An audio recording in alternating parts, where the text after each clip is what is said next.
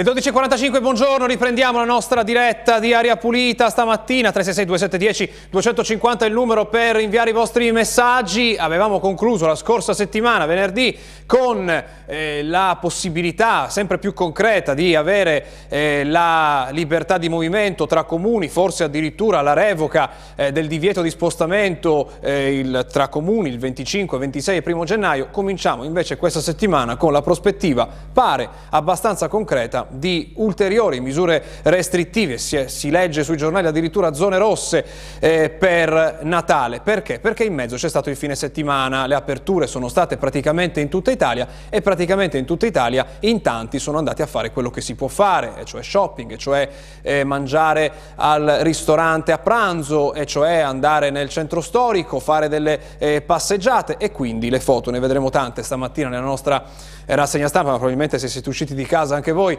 avete visto le scene eh, di tanti in centro a fare quello che si può fare, perché da parecchi giorni è possibile fare tutte le cose che ho eh, elencato nel nostro eh, paese. Ci arriveremo, oggi parleremo anche eh, di, ehm, di, un focolaio eh, in provincia eh, di Pesaro, ne parleremo con il sindaco che sarà in collegamento con noi stamattina, ma cominciamo con i dati, vediamo che cosa è successo in questo fine settimana a partire dai tamponi che sono stati fatti per comprendere eh, qual è stata la tensione nonostante il fine settimana rispetto alla epidemia. Vediamo che come tutti i lunedì siamo al di sotto di quota 300 tamponi su 100.000 abitanti come media nazionale, siamo a 253 però più alto rispetto alle scorse settimane dobbiamo dirlo. Eh, notiamo l'Emilia Romagna al di sotto della media nazionale, non di molto va detto eh, perché in Emilia Romagna sono stati fatti 250 tamponi ogni 100.000 abitanti, ritorna ed è da, da tanto che non si vedeva un rapporto di praticamente metà e metà metà tra tamponi diagnostici e tamponi di eh, controllo. Eh, le Marche invece in questa classifica sono sopra la media nazionale ed è la prima volta che lo vediamo eh, in, eh, in questa trasmissione perché nelle Marche sono stati fatti 276 tamponi su 100.000 abitanti, per la maggioranza tamponi diagnostici, dobbiamo dire eh, è davvero la prima volta che vediamo su questo grafico di JD Digital queste, questi numeri, specialmente per le marche. Eh, meglio delle Marche hanno fatto controlli la Campania, il Veneto, la Toscana, Abruzzo, Trento, Bolzano, Molise e Friuli Venezia Giulia che è arrivata a quota addirittura ehm, 558 tamponi ogni, ogni 100.000 abitanti. Dai tamponi andiamo a vedere allora i contagi, perché lo abbiamo detto in apertura, si parla di ulteriori misure eh, restrittive, perché? Soprattutto perché i contagi stanno salendo, di sicuro stanno salendo in Emilia Romagna, lo vediamo con la nostra eh, mappa, eh, ecco 1940 è il nuovo dato, era da qualche settimana che non si vedevano eh, tanti contagi eh, e sempre Bologna, la provincia con più nuove diagnosi di Covid, 509 in una sola giornata, però dobbiamo vedere anche Modena 429 e Rimini, vedete in basso a destra 215, 13 scusate le nuove eh, diagnosi. Sempre parecchi i eh, morti, sono 43 nella giornata di ieri, 6.572 è il totale dall'inizio eh, dell'epidemia. Sugli ospedali eh, vediamo che i ricoverati aumentano, le presenze in reparto Covid aumentano di 6 persone, invece calano in terapia intensiva, dove il totale adesso è 220 persone in terapia intensiva più 2.819 pazienti in reparto Covid. In questa giornata, eh, dobbiamo dire, anche questo dato che si inverte, i guariti 1106 sono meno dei nuovi eh, contagiati. E andiamo a vedere allora che cosa arriva dalle Marche che hanno, si sono distinte nella giornata eh, di ieri per numero di tamponi effettuati, vediamo che continua ad essere la provincia con più nuove diagnosi, di poco lo diciamo, Pesaro con 120 nuove diagnosi, Ancona ne ha 119, siamo lì insomma, e poi viene Macerata con 103, eh, i, anche qui i nuovi contagi sono eh, più alti rispetto ai giorni scorsi, 481 in totale, 10 le vittime, 1414 le vittime in totale dall'inizio dell'epidemia e vediamo un generale allentamento della presenza di pazienti nei reparti Covid e nelle terapie intensive, 476 a ieri eh, più eh, 81 persone in terapia intensiva. Nelle Marche però il numero dei guariti continua a essere superiore a quello dei nuovi contagiati, 776 sono i guariti nella giornata di ieri. E allora vediamo cos'è successo in questo fine settimana, ovviamente i quotidiani stamattina sono pieni di fotografie di questo weekend, non prima però di aver visto la percentuale di presenza in terapia intensiva in tutta Italia. Lo vediamo ancora una volta tornando sul sito di JD Digital. Cosa succede? Vediamo che Aumentano le regioni sotto la soglia di allerta, sono Emilia-Romagna che è scesa sotto la soglia di allerta con il 29,1% di pazienti Covid per capienza delle terapie intensive, quindi l'Emilia-Romagna esce dalla soglia di allerta insieme a Sicilia, Valle d'Aosta, Campania, Molise, Basilicata e Calabria. Le Marche invece rimangono nella percentuale che abbiamo visto anche nei giorni scorsi, quindi al di sopra della soglia di allerta con il 41,5% di pazienti Covid in terapia intensiva per capienza, peggio delle Marche, vediamo vediamo che c'è eh, Puglia, Piemonte, Lombardia e Trento con il 53,3%. Eh, Sono dati che vanno tenuti in considerazione, specialmente se davvero adesso si parla di, di nuove misure restrittive che potrebbero essere messe in campo. Vediamo allora queste foto, vediamo questo weekend tragico, così come Uh, l'ha titolato uh, stamattina il resto uh, del Carlino di Bologna, non si parla di shopping ma si parla di vittime, altri eventi in città, in tre giorni sono morte 57 persone, lieve aumento i nuovi positivi a quota 418 e nella RSA di Granarolo sono stati scoperti 27 nuovi eh, casi. Questo succedeva eh, dal punto di vista sanitario in provincia di Bologna nel, in questo fine settimana. Ancora sui focolai, qui siamo in provincia di Macerata, il resto del Carlino, Sarnano, focolaio nella RSA, contagiati sei anziani, sono tutti asintomatici, il sindaco eh, Piagentili chiede gli infermieri militari, altri 103 casi nel Maceratese, due vittime a Monte San Giusto e San eh, Ginesio. Parleremo di un altro focolaio eh, stamattina, questo che vi mostriamo adesso, eccolo qui, focolaio a Casa Roverella, i positivi sono 34, tensioni con i familiari, le rassicurazioni della cooperativa, labirinto, il nome della, della cooperativa, le, le assicurazioni non convincono i familiari, oggi di questo parleremo con il sindaco di Pesaro. E poi arriviamo allo shopping, questa è la prima pagina del resto del Carni di QN, vediamo che il titolo di apertura è sulla Germania che chiude, l'Italia ci pensa e la foto dice ci risiamo perché insomma ormai siamo abbastanza abituati a vedere aperture, eh, misure che si allentano, eh, assembramenti e poi nuove misure restrittive e intanto eh, gli ospedali si riempiono. Ancora, qui siamo ad Ancone, provincia, salto natalizio, il centro diventa una bolgia, migliaia di persone, code, parcheggi esauriti, nessuna differenza con una domenica di dicembre, senza pandemia, affari d'oro per i negozi locali aperti per gli aperitivi, pattuglie della polizia locale, delle volanti e dei carabinieri in giro a controllare l'uso delle mascherine e vietare gli assembramenti, perché un po' è una richiesta di controlli un po' che arriva eh, dappertutto, qui siamo a Bologna, boom di shopping in centro, si valuta il numero chiuso, questa è un'opportunità di cui ha parlato eh, nei giorni, si è parlato nelle scorse ore, folla nei T-Days, c'è l'idea di limitare gli accessi durante il weekend, ipotesi sul tavolo, ma nel caso sarebbe solo per due settimane, quindi eh, se davvero si farà il numero chiuso sarà soltanto per due settimane, così ci anticipa il resto del Carlino eh, oggi. Ieri, eh, sabato, il sindaco di eh, Bologna aveva semplicemente notato che ehm, indossavano tutti le mascherine. Lo vediamo, dobbiamo dire, anche da questa fotografia, il problema è che la distanza sicuramente difficilmente è stata rispettata rispettata. Qui siamo a Repubblica Bologna, contagi affollamenti ora spaventano regione e, e comune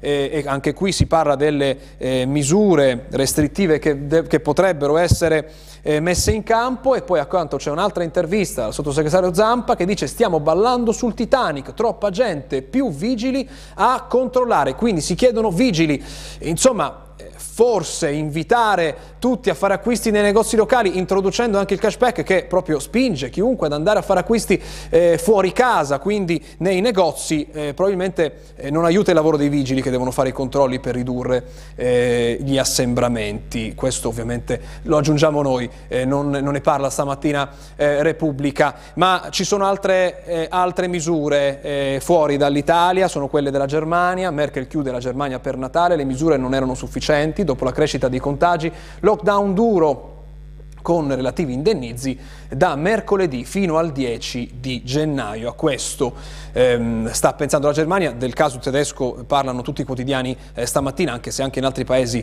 eh, come Francia e Spagna ci sono eh, misure del genere allo studio, la Germania è quella che ha già ehm, provveduto. E qui siamo al Corriere della Sera Nazionale, pagina 2 e 3, ristoranti, shopping e viaggi, la stretta nei giorni delle feste, i nuovi vincoli allo studio eh, per festivi e prefestivi, oggi vertice di maggioranza eh, di cui di questo si eh, discuterà. E poi c'è l'intervista sul Corriere di oggi nazionale al ministro Boccia che dice folle e ingiustificabili, sarebbe meglio il lockdown eh, generale diciamo, un cambio eh, di prospettiva nel eh, governo davvero importante. Ma che cosa cambierà? Questo sicuro, eh? queste sono misure che di sicuro cambieranno dal 21 eh, di eh, dicembre perché sono già previste nel DPCM attualmente in vigore. Cosa cambierà? Dal 21 dicembre spostamenti vietati anche tra regioni gialle, eh, con le eccezioni che vengono riportate con eh, l'autocertificazione, il coprifuoco alle 22, le chiusure nei bar, il 24 la messa alle 19.30, poi niente seconde case se fuori regione, le deroghe e i limiti sono eh, quelle che eh, vengono eh, stabilite, eh, leggiamo nel punto 3, è vietato andare nelle seconde case che si trovano fuori dalla propria regione, per spostarsi bisogna avere un motivo di urgenza. E poi l'ultimo punto che riassume oggi il Corriere della Sera, viaggia all'estero, la quarantena al rientro in eh, Italia. Queste misure già so ci sono, potrebbero arrivarne delle altre da qui alle prossime ore. Torniamo adesso a eh, quello che si sta facendo nelle Marche perché si parla del tampone in fila per il tampone, ecco tutti i passaggi, da venerdì lo screening di massa al via, non c'è prenotazione, ci si presenta, si riempie un modulo e si fa l'esame. Obiettivo 30.000 test. Il Canino di Pesaro oggi mette in fila eh, tutti i passaggi che saranno necessari eh, per sottoporsi al eh, tampone. Sapete questa campagna di screening di massa lanciata dalla Regione Marche eh, a partire proprio da venerdì. Ovviamente ne parleremo nei prossimi giorni qui eh, ad aria eh, pulita. noi adesso facciamo però una pausa eh, perché poi ritorniamo per parlare di un eh, focolaio, quello ehm, della, di questa casa eh, di cura. Eh, si attende una comunicazione anche proprio dalla cooperativa che la eh, gestisce eh, a breve, noi ovviamente se arriverà durante la diretta ve lo diremo, intanto però parleremo con il sindaco. Facciamo una pausa e poi torniamo.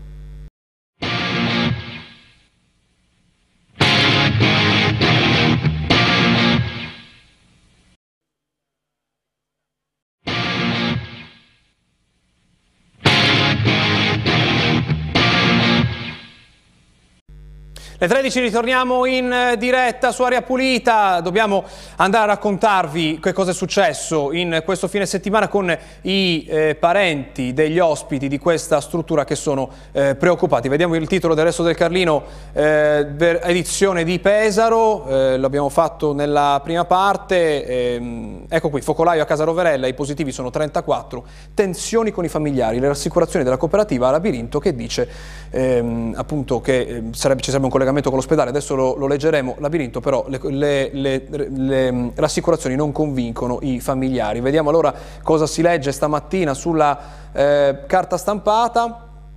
Ecco qui, 34 ospiti positivi, l'intero nucleo Alzheimer e 8 sanitari, in una struttura che avrebbe dovuto affrontare la seconda ondata con altro assetto. Eh, si parla, le spiegazioni che vengono fornite sono di un focolaio portato, secondo la cooperativa, da ospiti ricoverati in ospedale e poi dimessi. Dopo le dimissioni però gli ospiti vengono sottoposti a tampone e isolati per due settimane. Per questo eh, c'è preoccupazione tra i eh, familiari e poi ehm, il, una lettera rivolta alle istituzioni sarebbe in partenza, dice il Carlino di oggi, da Casa Roverella. Il contenuto non è noto, ma di sicuro non sono auguri di Natale, leggiamo stamattina sul resto del Carlino. In collegamento con noi c'è il sindaco eh, di Pesaro, buongiorno, bentornato della Pulita, Matteo Ricci, grazie per essere con noi. Buongiorno a tutti. Allora, non so se ha ricevuto questa comunicazione di cui si legge oggi sulla sì. stampa, però già qualcosa c'è stato nei giorni scorsi, vi siete parlati? Sì, noi ci siamo molto preoccupati perché rivedere il virus dentro la casa di riposo è a mio parere abbastanza grave, anche perché stiamo parlando di persone molto fragili, anziane, in questo caso malati di Alzheimer soprattutto e quindi abbiamo chiesto spiegazioni rispetto al percorso che hanno seguito, i protocolli. E mi pare che stiano cercando di, stiano in qualche modo in, abbiano individuato su eh, e il ritorno in ospedale di alcuni pazienti come l'elemento che, che, può aver scatenato un focolaio. Adesso la situazione ci dicono che sia eh, sotto controllo, però capite che sono decine di, di positivi, molto fragili, è normale che le famiglie siano eh, così, così preoccupati. Quindi speriamo che la cosa si risolva senza grandi problemi sanitari, però eh, diciamo, in, nella seconda ondata non doveva succedere, quindi stiamo chiedendo eh, tutti gli elementi possibili e immaginari per esercitare anche la funzione di controllo che che la struttura del comune deve comunque svolgere sulla, sulla, casa di riposo, anche se è una casa di riposo a gestione privata. Quindi chiederete le carte insomma, per vedere se qualcosa non quadra a vostro avviso sulla gestione? Sì, è chiaro che nella prima ondata tutti siamo stati travolti, quindi è evidente che eh, andare a cercare responsabilità era abbastanza fuorviante. Questa volta nella seconda ondata, con tutti i protocolli che c'erano, è abbastanza grave che, che, che, comunque ci siano tutti questi positivi in una struttura così delicata come una casa di riposo. Quindi vogliamo vederci chiaro e andare, andare, a fondo avendo tutte le informazioni possibili. Altre strutture nelle Marche hanno chiesto l'intervento dell'esercito, l'aiuto dell'esercito, magari inviando eh, qualcuno. Lei è d'accordo? È una, qualcosa che si deve chiedere a questo punto oppure bisogna farlo prima? No, in quel caso manco gli infermieri. Noi abbiamo chiesto all'Asur, alla Regione di mandare più infermieri perché c'è una carenza di infermieri da tempo in quella struttura e quindi abbiamo reiterato di nuovo questa richiesta. Non serve l'esercito ma servono gli infermieri nelle case di riposo. Ci saranno degli incontri, vi aspettate adesso una ulteriore comunicazione oppure adesso il Comune che chiederà eh, le carte per conoscere, per capire cosa è successo? Cosa funzionerà? Cosa sì, i nostri uffici adesso? hanno chiesto tutte le carte per eh, capire cosa è successo, come intendono andare avanti, nell'interesse delle famiglie ovviamente nell'interesse dei, dei, dei, degli ospiti. Poi c'è il fine settimana, abbiamo fatto vedere stamattina tante fotografie di centri storici affollati, di persone che vanno a fare shopping, però appunto le riaperture eh, valgono in praticamente tutto il paese e sono allo studio, lo abbiamo letto stamattina, eh, dal governo, misure restrittive. E, ehm, è, un quadro che abbiamo già visto parecchie volte in passato dall'inizio purtroppo di questa epidemia, cioè si riapre, eh, si creano assembramenti e allora si, si richiude. È qualcosa, intanto riguarda anche il suo comune, lei vorrebbe eh, che le mis ulteriori misure restrittive oppure pensa di metterle in campo per il prossimo fine settimana? Ma noi abbiamo diverse settimane ormai sperimentato nei giorni più caldi della, dello shopping o della, della, della, famosa vasca nel centro storico, abbiamo sperimentato il... E questo il flusso di persone nelle vie più strette. Purtroppo non abbiamo sentito che cosa avete sperimentato perché il collegamento si è fatto, si è fatto a scatti. Proviamo, eh, proviamo, a ripetere. Abbiamo fatto... Prego. Sì. Siamo da diverse settimane, ormai il fine settimana, nelle vie principali del centro, quelle dello shopping, quelle della vasca, eh, dello struscio come si dice, eh, si cammina a senso unico, pedonale, quindi non, non si può camminare in doppio senso e abbiamo in qualche modo copiato l'idea che già c'è nelle stazioni da tanti mesi e l'abbiamo portata nei centri storici. Questo ha permesso di dimezzare nelle vie principali il flusso di persone e di far conoscere anche vie secondarie, quindi si può raggiungere ogni angolo del centro, ma magari facendo un giro un po' più lungo ed, evitando di, che le persone si incrocino eh, nella stessa via. E questo ci ha aiutato molto e anche se questo weekend, anche con la riapertura dei bar, eh, ristoranti eccetera, abbiamo avuto problemi di assembramento anche noi ed è stata da, davvero tanta la popolazione, però sicuramente il senso unico pedonale che pareva all'inizio appunto una scelta azzardata invece sta dando dei buoni risultati. Si risolve con quello oppure per Natale bisogna un po' ripensare a quello che si diceva fino a venerdì scorso? La... Io penso, penso che ci sarà un'ulteriore stretta perché ehm, poi alla fine le persone non si rendono conto che questo non è un Natale normale, eh, più lo diciamo e più si chiedono ulteriori deroghe, aperture, comprensibile, però eh, quello che è successo in questo weekend ha spaventato tanti e il fatto che la Germania aveva preso una, una decisione più drastica penso che porterà tutti i paesi europei a stringere soprattutto nei giorni di festa, nei giorni, nei giorni, del fine settimana, perché per evitare che il Natale possa essere un nuovo mese di agosto, perché se noi abbiamo avuto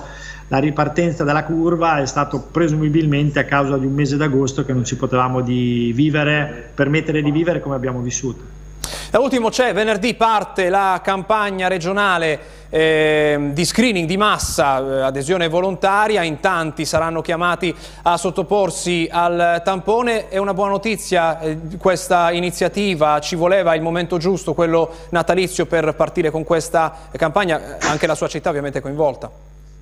Ma sì, io credo che sia una buona iniziativa in sé questa della Regione Marche perché permette in maniera eh, molto credibile di fare uno screening a migliaia di persone. Partiranno le città capoluogo, quindi noi saremo eh, la, tra le prime città a partire e ci stiamo organizzando al meglio per eh, dare il nostro supporto organizzativo. Abbiamo individuato i luoghi, saranno tre luoghi, il Vitre Friga Arena, il campus scolastico e la scuola alberghiera. Abbiamo diviso la città in, in tre parti in modo tale che in ogni luogo ci andranno solo i cittadini dei quartieri indicati e questo ci permetterà di organizzarci al meglio e di dare il nostro supporto organizzativo agli operatori dell'ASUR che invece dovranno fare eh, i tamponi veri e propri. Mi sembra una buona iniziativa, prima o dopo Natale insomma cambia poco, è chiaro che fatta prima del Natale può permettere anche a tante persone di vivere il Natale con più sicurezza, tranquillità, anche se non possiamo fare i cenoni, non possiamo fare i pranzi con troppe persone, dovremo vivere le feste natalizie con i parenti stretti perché questa è l'indicazione più saggia da seguire eh, per tutti e dobbiamo assolutamente far sì che le persone, la stragrande maggioranza delle persone segua queste indicazioni.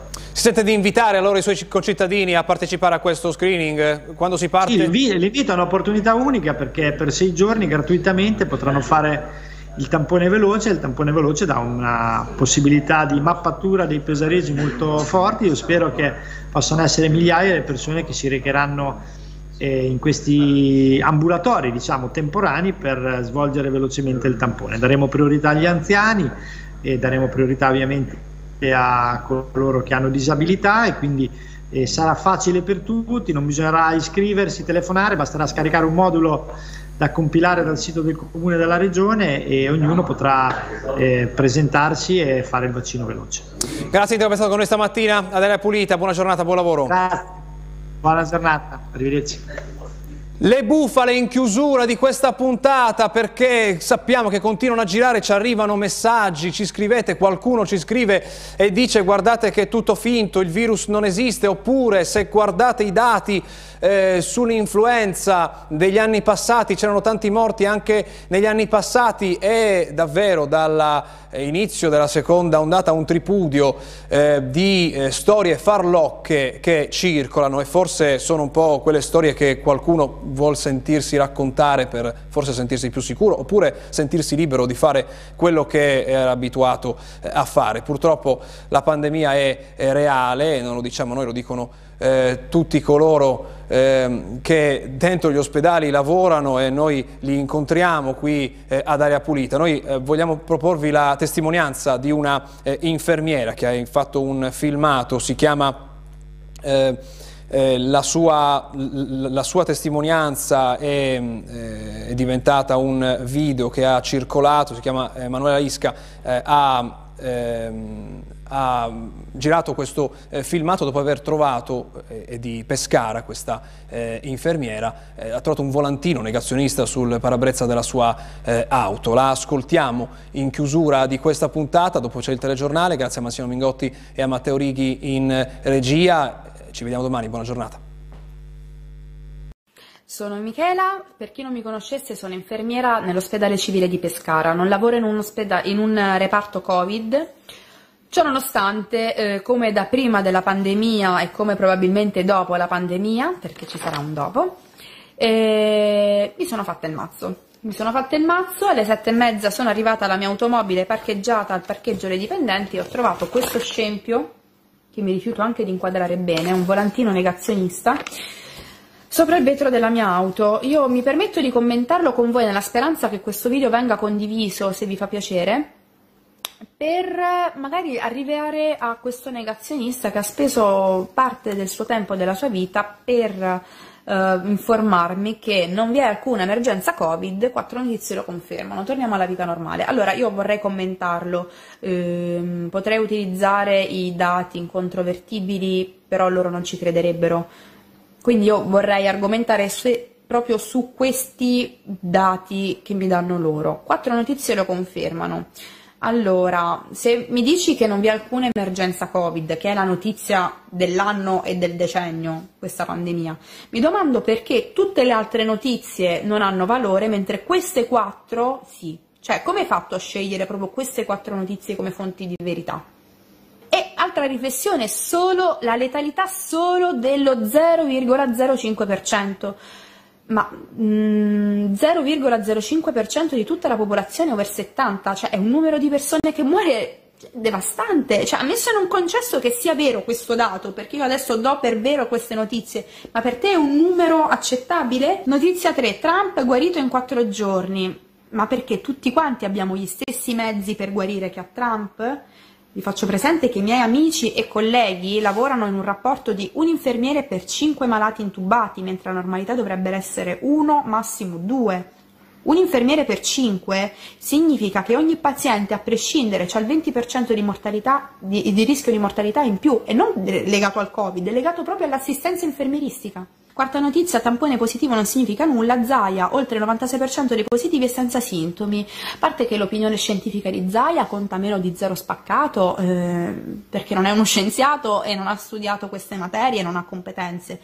Ma poi il fatto che non ci siano conseguenze alcune dipende, perché tu potresti anche non ammalarti di Covid, ma poi te la porti sulla coscienza tu, le persone, i tuoi cari che si ammalano. Altra riflessione, noi medici e infermieri ci facciamo il culo da una vita voi non ve li meritate i nostri sacrifici. Quindi per favore, se ti ammalerai di Covid o di qualsiasi altra malattia, visto che hai deciso che le nostre diagnosi, le nostre cure non sono vere, non sono efficaci, non venire in ospedale. Ma non perché io non ti voglio curare, ma perché non te lo meriti, profondamente.